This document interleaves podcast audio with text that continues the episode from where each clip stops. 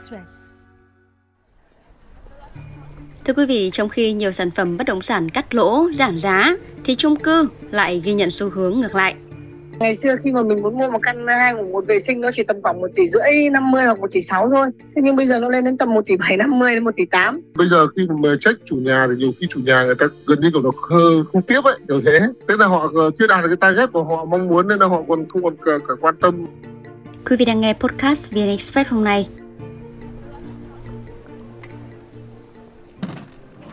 Tuấn Việt, 35 tuổi, một nhân viên văn phòng tại Hà Nội sở hữu một căn chung cư một phòng ngủ tại Vinhome Ocean Park. Sau khi gia đình có thêm một thành viên mới, Việt mong tìm được một căn lớn hơn. Xong, khi kiểm tra giá, Việt bất ngờ vì giá chung cư ngày càng tăng. Ngày xưa khi mà mình muốn mua một căn hai ngủ một vệ sinh nó chỉ tầm khoảng một tỷ rưỡi 50 hoặc một tỷ sáu thôi. Thế nhưng bây giờ nó lên đến tầm một tỷ 7 50 đến một tỷ tám Thế tự nhiên là mình lại chắc phải phấn đấu nhiều hơn để kiếm được nhiều tiền hơn để mà mình làm sao đáp ứng để mua được một căn diện tích to theo nhu cầu mình. Đấy, thì mình cũng hơi bất ngờ vì mình không nghĩ rằng trong một vài ba tháng nó tăng trưởng như thế. Chính vì giá chung cư tăng, Việt tính bán căn của mình vì tin sẽ lời được ít nhất 20% nhưng mà cũng có một cái yếu tố nữa là nếu mà anh muốn mua một cái căn như thế, mặc dù nó đắt hơn nhưng mà anh bán cái căn của anh hiện tại thì giá nó cũng tốt hơn so với thời điểm trước.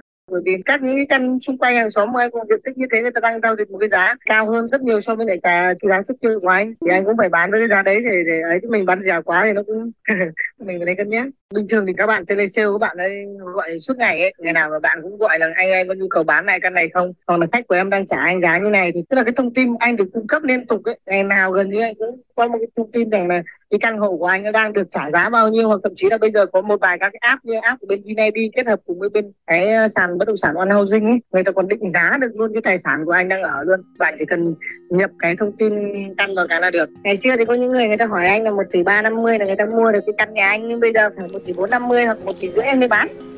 Là một môi giới bất động sản tại Hà Nội, anh Hoàng Duẩn cho biết 3 tháng gần đây, nhu cầu tìm chung cư tăng từ 15 đến 20% giờ nhu cầu cực nhiều đặc biệt là cái dòng chung cư một phòng ngủ cộng một và hai phòng ngủ một vệ sinh ấy, nó gần như là rơi vào thuộc top gọi là best seller kiểu thế. Bán rất là chạy và với giá mà thậm chí mà nó chênh lệch so với cách đây ba bốn tháng là nó rơi vào tầm khoảng một trăm rưỡi đến hai trăm triệu. Nó chênh lên một so với lại cái giá tầm khoảng mười phần trăm rồi. Và khách vẫn mua. Cái lượng khách thì nó phải tăng tầm khoảng 15 đến hai phần trăm đấy em ạ.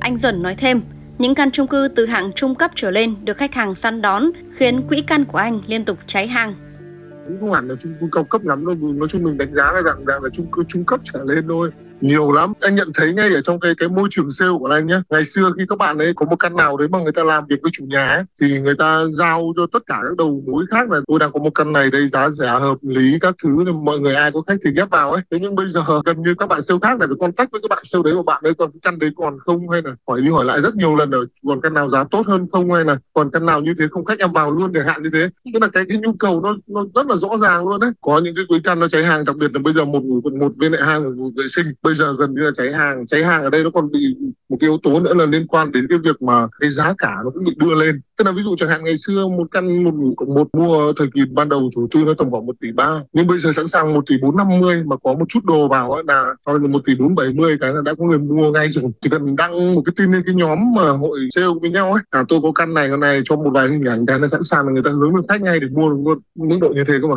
ví dụ như là một cái căn chung cư một tầng một như anh ngày xưa mua một tỷ hai chẳng hạn thì uh, ngày xưa này rất là nhiều đầu chào từ các bạn nhân viên môi giới bất động sản chào trên thị trường rằng là cái căn đấy một tỷ hai rất là nhiều thậm chí là người mua người ta cũng không quan tâm nhiều lắm cơ. Tức là cạnh tranh trực tiếp với những cái dòng mà sản phẩm đấy. Nhưng bây giờ ấy, thì khi mà chỉ cần ra một cái căn nào mà chỉ cần giá rẻ hơn so với các căn còn lại thì tầm khoảng 10 20 triệu thôi là sẵn sàng có một bên khác người ta nhảy vào người ta ôm luôn. Tức là ôm mua chờ và bán lại cho người khác nữa để lấy lợi nhuận em.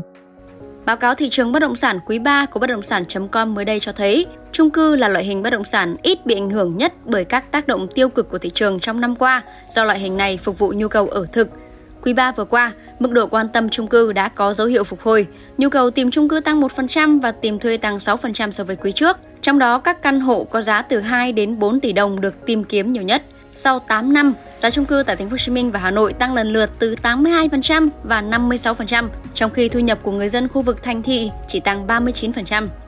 Cũng theo bất động sản.com, so sánh từ năm 2015 đến nay, do chung cư không ngừng tăng giá và nhu cầu mua, thuê loại hình này luôn cao, tỷ suất lợi nhuận trung bình khi đầu tư chung cư lên tới 12,5% một năm, tính gộp cả mức tăng giá và lợi nhuận cho thuê. Mức lợi nhuận này tạo ra sự ổn định hơn các loại hình đầu tư khác như là chứng khoán, vàng, ngoại tệ, đất nền hay là gửi tiết kiệm.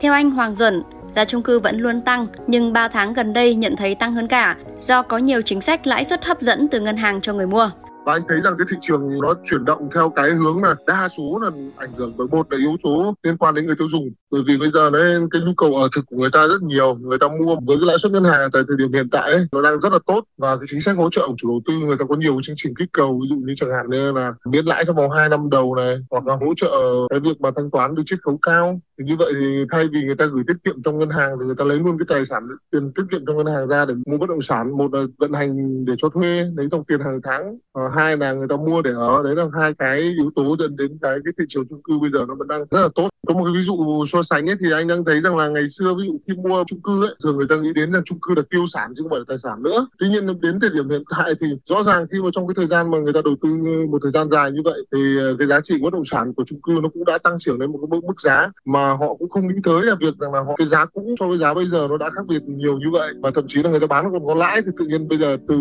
tiêu sản lại thành tài sản luôn. Còn theo giáo sư Đặng Hùng Võ, nguyên thứ trưởng Bộ Tài nguyên và Môi trường, do nhu cầu ở thực cao, phân khúc trung cư luôn là phân khúc được hâm mộ cái thị trường đó là yêu cầu là để cho những người đang cần nhà và phải mua nhà vì cuộc sống hiện nay đang đang đòi hỏi. Người ta phải có nhà ở. Thế thì tất cả những cái nhà cửa, kể cả nhà liền đất lẫn chung cư mà ở những cái vị trí thuận lợi cho cuộc sống thì nó vẫn đang được hâm mộ và vẫn đang có giá cao. Nó không hề xuống giá. Thế thì những ai, những dự án mà có chung cư ở những vị trí, ví dụ như ở nội thành, điều kiện sống thế là ổn, thì nó không hề rơi vào đóng băng. Và thậm chí giá còn có xu hướng nhích cao hơn. Thế còn những cái khu vực mà của thị trường phục vụ cho kinh doanh, tức là mua đi bán lại thì nó mới là cái thị trường mà hiện nay đang đóng băng. Ở đây nó có một cái nhận định là số lượng tiền bỏ vào giao dịch bất động sản ở Việt Nam thì nói thực phải nói đến 7-80% là mua để kinh doanh và chỉ độ khoảng hai, ba mươi phần trăm là mua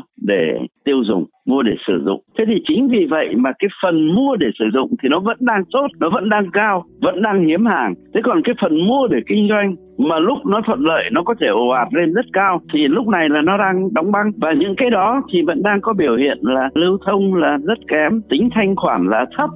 Ông Võ dự đoán thời gian tới giá chung cư vẫn chưa có dấu hiệu hạ nhiệt người ta nói thị trường bất động sản là thị trường mà có quán tính khá cao. Tức là bởi vì một giá trị bất động sản thì tiền nó không giống mỡ rau mà nó là tiền tỷ cả. Thế nên là chính vì vậy mà cái sức y của nó khá lớn. Tức là nó đang phát triển và giữ nó lại cũng rất khó mà nó đang nằm yên đẩy nó lên nhanh cũng rất khó. Nó phải có thời gian. Thì lúc này là lúc người ta đang thị trường nhiều người với cái nhu cầu tiêu dùng bình thường cần nhà để ở. Thì người ta nhận định rằng có cái chuyện gì thay đổi các cái loại nhà mà họ, họ tìm đâu bỏ tiền ra mua là được, không sợ lỗ không sợ thiệt. Thì những cái bất động sản mà đủ điều kiện để sống là đừng bao giờ nghĩ nó là nó sẽ xuống giá. Thì ai cần mua thì mua đi. Nó vẫn bình thường và thậm chí xu hướng của nó là vẫn là tăng giá.